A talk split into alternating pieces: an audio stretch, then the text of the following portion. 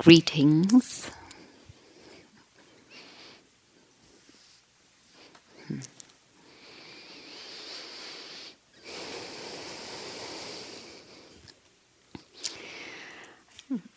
There are many, many different ways to uh, name the awakening practice. And one uh, traditional way is through the practice of dana, sila, and panya, which are the Pali words for generosity and virtue or non harming or ethical living and wisdom. And um, so I wanted to use this gateway. Mm, the Buddha said that generosity was one of the easiest ways to come to awakening because that movement of the heart in giving um, liberates us from clinging or holding or attachment.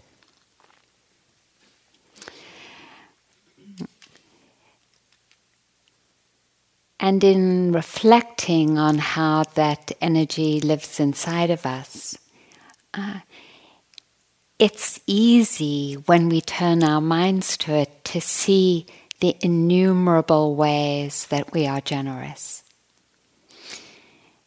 The simple expression of holding the door while some of us go through, or how gracious some of you are when we as teachers step into the lunch line. You know, you're not like, no, this is my place, you can't come in.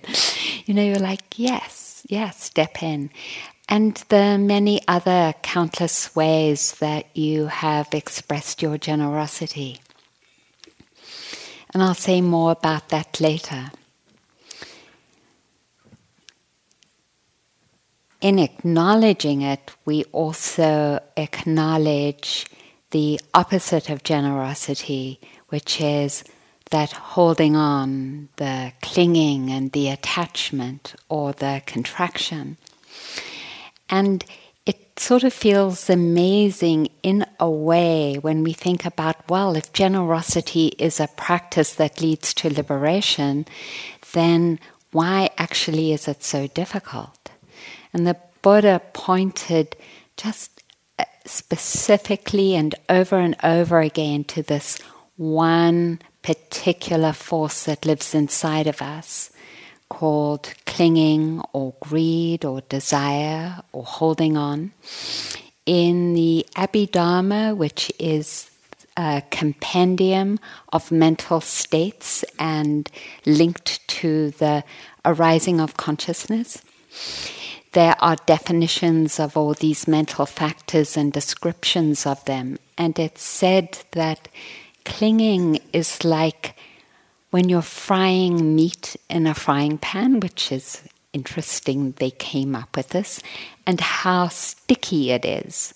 You know how the meat sticks to the pan.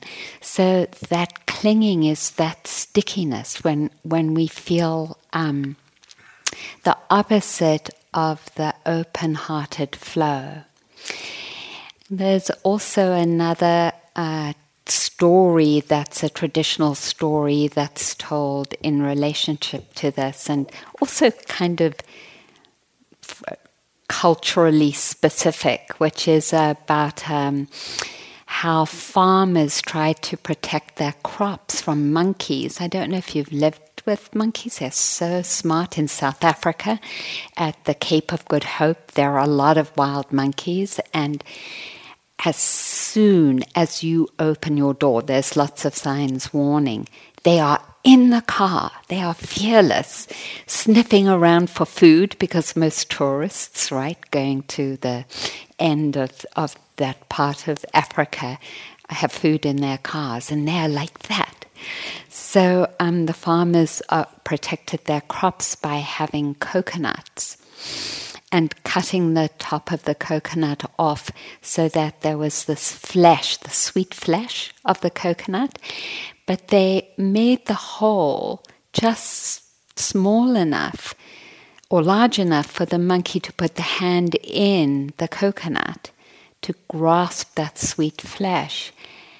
And monkey, even when seeing farmers, because they're smart, right, coming to grab them or maybe even do other things to them, the monkeys couldn't let go. They would hold on to that sweet meat. And that reminds me of how tenacious we are all holding on in our different ways. And when I reflect on my old holding on and our holding on through the group interviews, I am so moved to acknowledge in one way why the holding on is happening. Because over and over again, one thing this culture doesn't do historically and over and over again, apart from in activist circles, is to acknowledge the impact of what it means to live in a world that is driven by ignorance. Our experience of not feeling safe in the streets, you know, in our the fluid gender expressions that we have, the living with that even in the Bay Area, or the increasing violence that's being um, targeted towards trans and especially trans of color, that there's more and more violence towards those of us in our community with that expression. And race.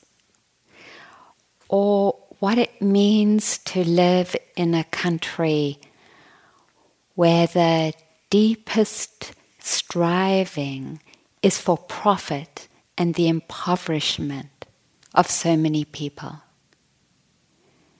And the resulting struggle of so many of us. and the impoverishment of those countries that have been colonized by large industries where wages are so low. Uh, or when we hear about Harvey Weinstein and the sexual abuse of those women, 60 women, we're not surprised because so many of us carry that in our lives young girls and women, and those of us who don't identify um, and are gender fluid or non conforming, we carry that. It's no surprise to us. And how deep and profound it is to live in a culture where that's going on and is going on. Naming it is to acknowledge then how understandable it is that each of us has grown the defenses that we have and how we hold onto the behaviors that describe those defenses. Because in a world that didn't acknowledge our fragility and the tenderness of our hearts and beings in a world that hasn't respected us, right? And that that's so pervasive. We have gathered whatever has been available to us, right?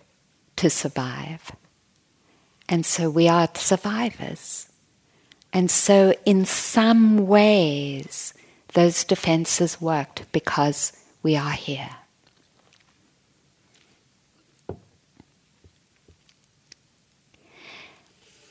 And in acknowledging these defenses, it's easy in hearing the Dharma to th- want to get rid of them.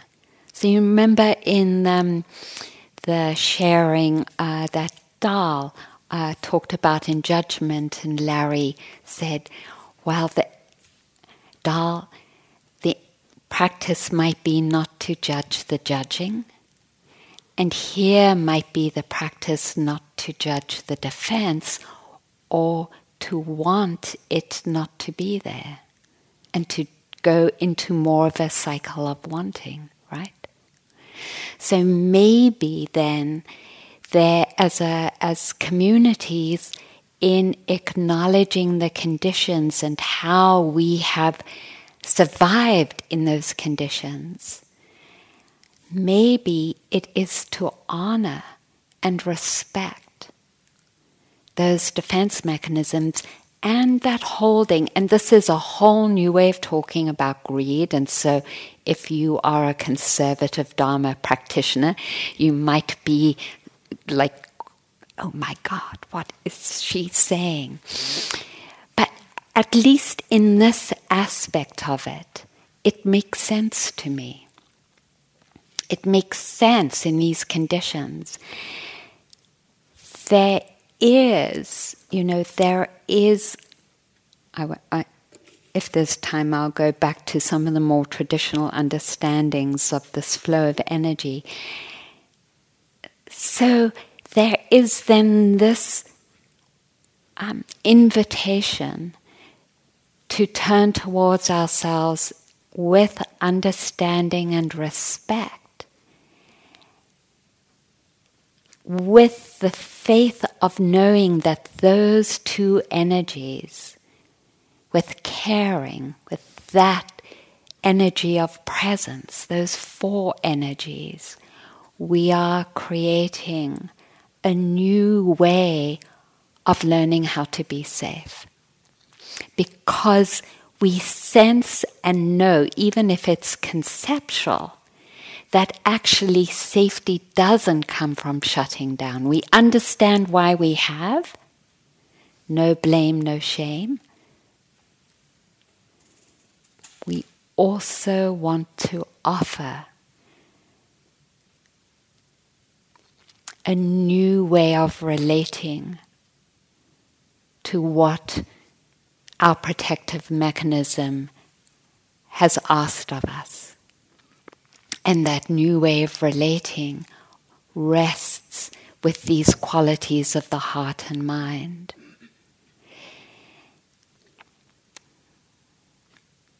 As I'll tell another traditional story of the Buddha um, was it in the rains retreat? I don't know. In the rains retreat, or sometimes saying to the um, community, the sangha, go out into the forest and practice. I think it was a three, the traditional rains retreat, three month retreat, and so the sangha went out into the forest to practice, and there were these tree spirits, the the, um, the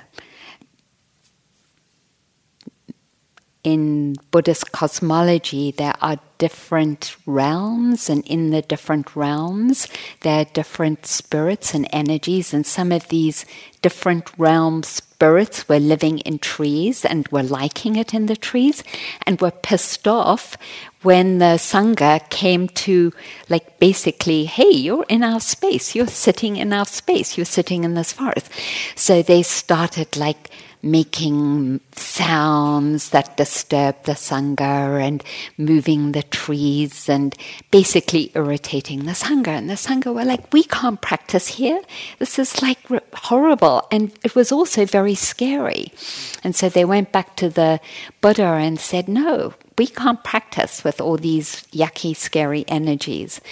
And the Buddha said, go back and offer wishes of kindness and well being and happiness to the trees and the tree spirits. And the Sangha was at that point we're at in relationship to these places of can I trust that? Can I let go of my defense and fear for my safety to actually offer kindness? And well wishing for themselves and for these tree spirits. And the energy of that kindness and that love. And we know that, right? We can feel it. When we enter into a space or when we're with a friend or a partner or any any expression of life, those moments when the love is palpable, the waves of it. It's like we can feel it, not just through an idea, but we can physically feel it. That energy becomes the field in which the heart opens. And so the heart of these tree spirits opened. And in that touch, they moved from wanting to get rid of the Sangha to protecting the Sangha. And that reminds me of um, in the Las Vegas shooting, I don't know if you heard, a woman, in all that chaos, a woman had fallen down, and a young man, in seeing her falling down and the bullets pouring down from that high room, hotel room, lay on top of her. those moments of caring that and protection that come from love are the Buddha says the real safety and protection. And that's what this path is offering us. So, not to then take the invitation to love as a way to bang and hammer ourselves. Look, defense, you're not loving. Look, I'm supposed to offer you no.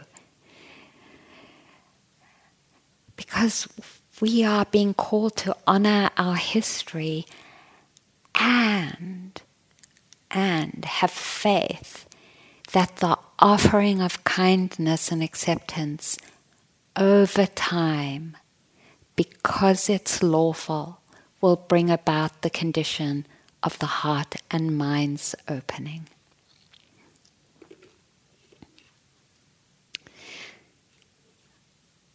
There are many physical laws in the universe, and um, I'm an insomniac. And I have been listening recently to I listen to YouTube all the time through the night when I can't sleep. And my big thing is listening to Brian Cox and all these other people talk about the Big Bang and two black holes fusing 130 million years ago and over the multi, the 10 to something to something something, multi billion years since that 130 million years, the gravitational waves traveling at the speed of light have finally reached us. And that's how come we know what's going on. That vastness operating in physical laws it it feels very reassuring to me. something about, oh, wow, I'm part of something so huge that it's like eons, which actually the Buddha talked about. He said there have been eons and eons and eons, and we're just beginning to name that through science and the LED, the the, the that big reactor uh, where they're shooting protons and neutrons at each other. So, um, there are physical laws that govern the universe, and the Buddha said that there are laws that govern the mind. And he named that very complex set of laws as the laws of karma. One of the simplest dynamics in how karma operates is that for any wholesome intention, for any wish or blessing that has as its root caring or patience or kindness or mindfulness or love, that will be the outcome. That that is an unmutable law of the mind. That if we have an intention to care and respect for something, absolutely, we might not know when, but absolutely the consequence will be a flowering or a manifestation or expression of that energy. So we don't know exactly how or when, but that it will happen. And it is that law, that law of conditionality, that can become the basis of faith and has been the basis of my faith for years and years.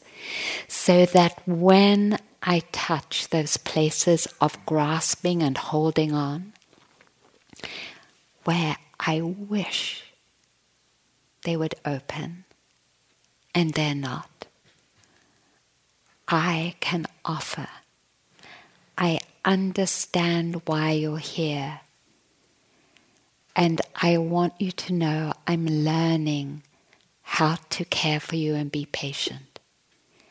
And as I reflect on that wish, there comes this faith and strength that maybe in the next second or moment, or maybe in the future, that energy will manifest in relationship to this tightness and holding. And if I continue to offer it, which is what we do with the metta guidance that has been offered, right? Or the coming back into mindfulness. May I come back and be mindful and present. May I not abandon myself. Whatever those beautiful intentions that you have been working with, each one of them is building the conditions for that opening. Because in the environment of presence and love, there is the opening. That's the law of the Dharma. And when Lisa asked the question, how can I let go in the group sharing, right? How can I let go of holding on to wanting things to change? How can I let go of that wanting? Then we explored different aspects of calling in the beautiful qualities to hold the experience, to hold what was underneath that wanting, to hold the wanting. And in generating that field, things begin to open. It is a purification process. And the purification process means that in the opening and that sense of well being, we feel the delight of it and we're like, ah, I got that one. Or we could be like I got it, okay. You know, we're grooving. And because it's when we feel open, when things have opened, and it's so much more pleasant, then it's easy. It's easy to forget that we're in and on a journey, and that actually each opening at some time will lift the next layer of defense that is asking to be met in the same way. And so it is an ongoing process.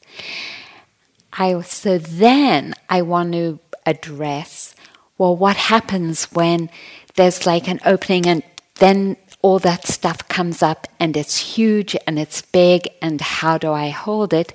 And I'm saying to myself, yeah, may I, may I respect you? And then there's just like this total wave of everything, and there's no way that I can even say that because it's nauseating. You know? So, what happens when we offer that, offer these beautiful energies, and we find ourselves so contracted?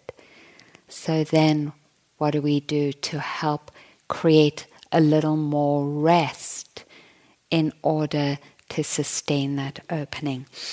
And one of the most beautiful cultivations of rest for ourselves when we feel swamped in this process is um, the six contemplations, no, the eight, no, the nine, no, the what, let me see. Let me count them for you. It's the, it's the traditional contemplations for the, from the Visuddhimagga on the cultivation of joy, and joy is one of the great qualities for um, bringing rest and strength to ourselves on our journeys. And um, so, the first is to contemplate wise attention or mindfulness or awareness.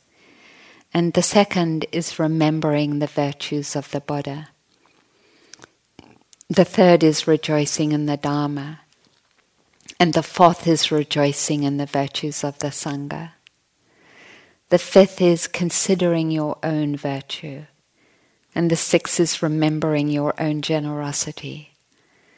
And the seventh is considering the virtue of those evolved beings in other realms and then reflecting on perfect peace. The ninth is avoiding persons overwhelmed with anger, and the tenth is reflecting on the suttas. The eleventh is inclining the mind towards joy. And I am going to just, because there's not a lot of time, I am going to um, speak on just two of these. And one is what it means to contemplate the virtue of the Buddha, because it's a very traditional contemplation. And um, I love this contemplation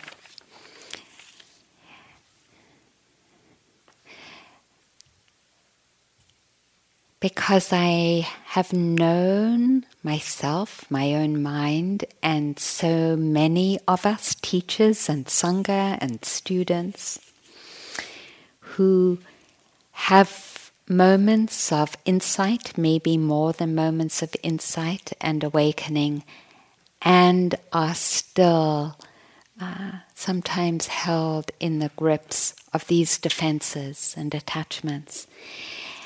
And what it is to contemplate a mind that is far away from all of them. That there is a person, a human being, who practiced the practice that we're practicing, who has come to a place where nothing nothing can get close to the strength of that peace and open heartedness. So it said, and I love this, it said that um,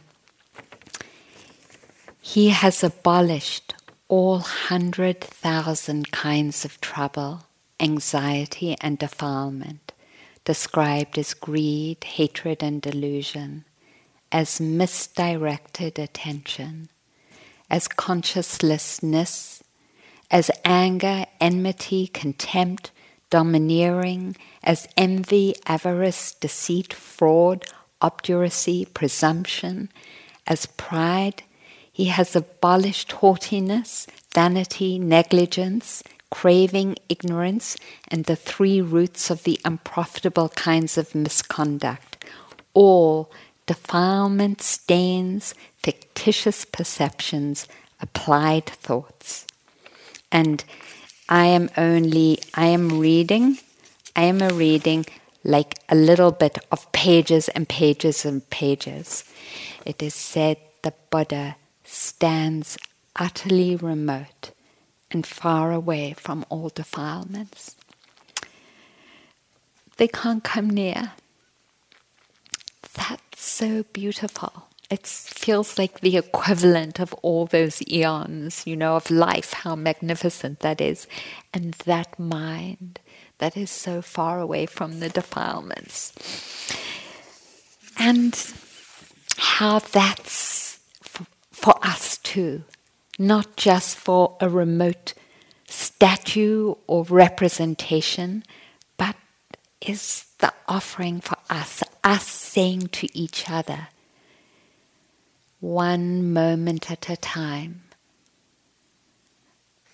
walking the path to become remote from all those energies.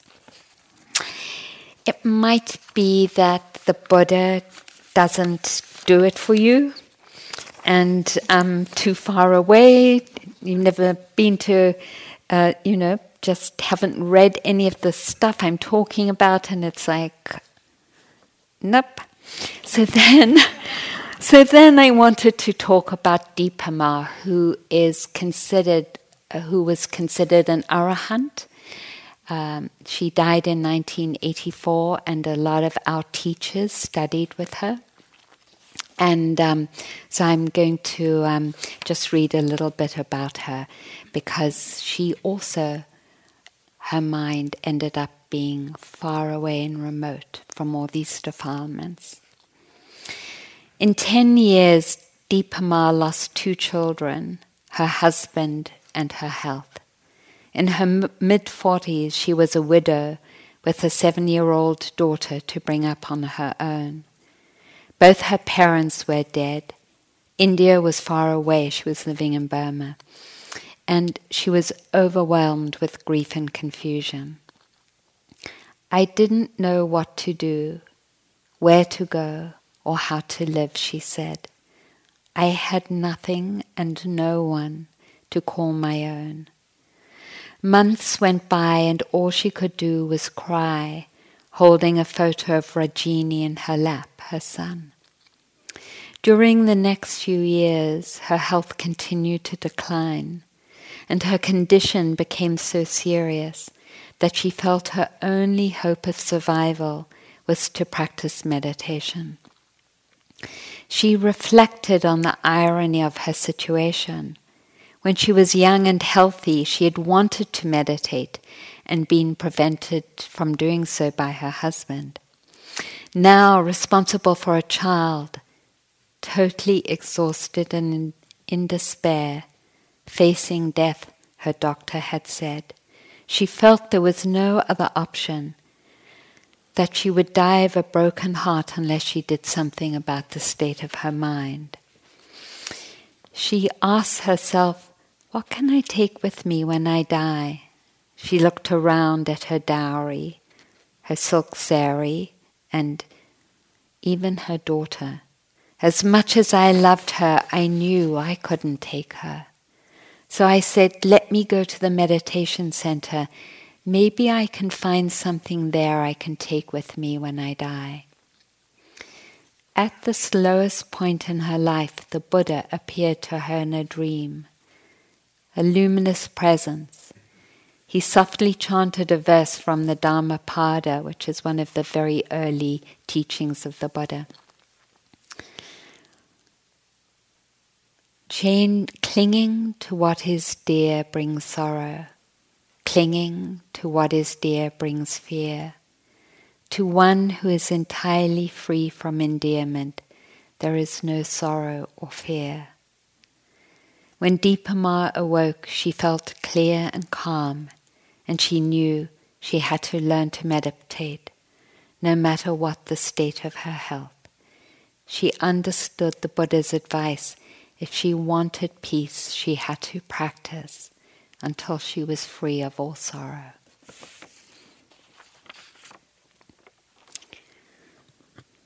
So, from that place, um, Joseph Goldstein tells a story of when he invited her to come to Insight Meditation Society, and they were walking down the road. And in that part of Massachusetts, there's just this amazing color that happens in fall, and that's when they were walking down the road. And the pond that's close to Insight Meditation Center um, was reflecting all these colors. And Joseph said to Dipa Ma, Isn't this exquisite? And she didn't say much, so he turned to her and, he said, So, you know, what is in your mind right now, Dipa Ma? And she said, only equanimity and mindfulness, wisdom, and loving kindness. Just that. There's something so beautiful about contemplating what one of us um, has opened to, and that that is possible for all of us. And so that is one of the contemplations of resting the mind in maybe not the Buddha, maybe not Dipa Ma, but someone who has touched you or inspired you. That one quality, perhaps, that's like, yes, that that touches my heart and I want to contemplate it and keep it close by. Hmm. And then to contemplate our generosity, which is what we began the, this exploration with. In our culture, we are supported kind of not to think and think about what we have achieved or what we're able to give. But in this practice, there is this invitation every time we give to take time to think, not to think conceptually, but to open to the blessing of that generosity, how it felt in the body, and the gift that it was.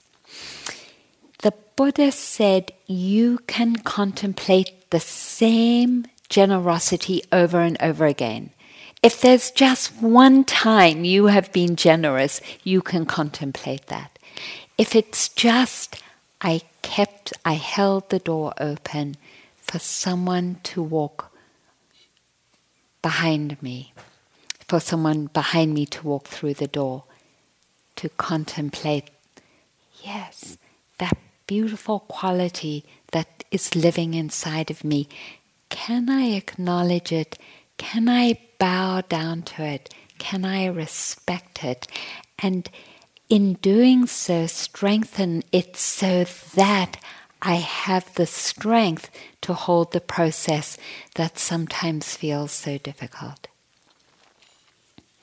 So, here is a contemplation um, here is a contemplation by one of my favorite poets, um, Joy Harjo, and one of my favorite poems. It's called Eagle Poem.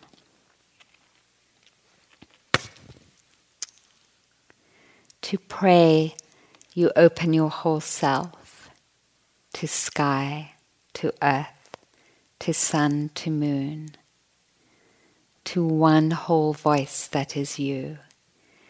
And know there is more that you can't see, can't hear, can't know except in moments steadily growing and in languages that aren't always sound but rather circles of motion. Like eagle that Sunday morning over Salt River, circled in blue sky, in wind, swept our hearts clean with sacred wings. We see you, see ourselves, and know that we must take the utmost care and kindness in all things. Breathe in, knowing we are made of all this. Breathe, knowing we are truly blessed because we were born and die soon within a true circle of motion like eagle rounding out the morning inside us. We pray it will be done in beauty, in beauty.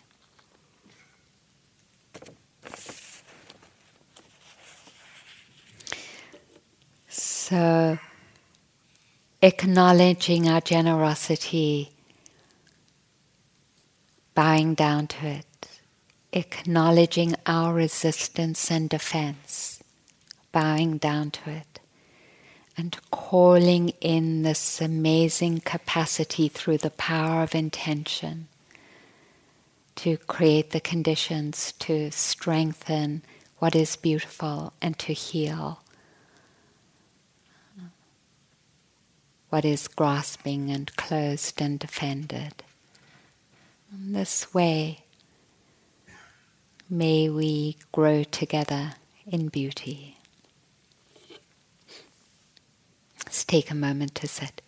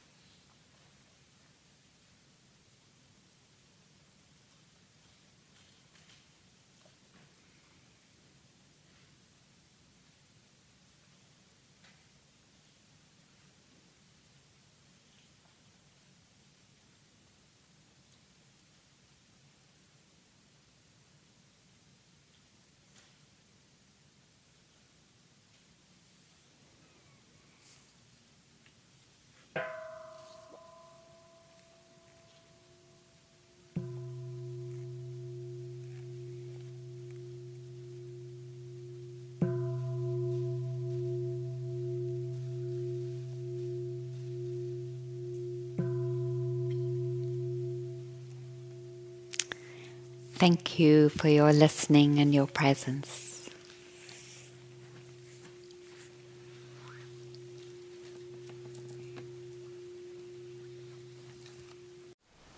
Thank you for listening. To learn how you can support the teachers and Dharma Seed, please visit dharma dharmaseed.org slash donate.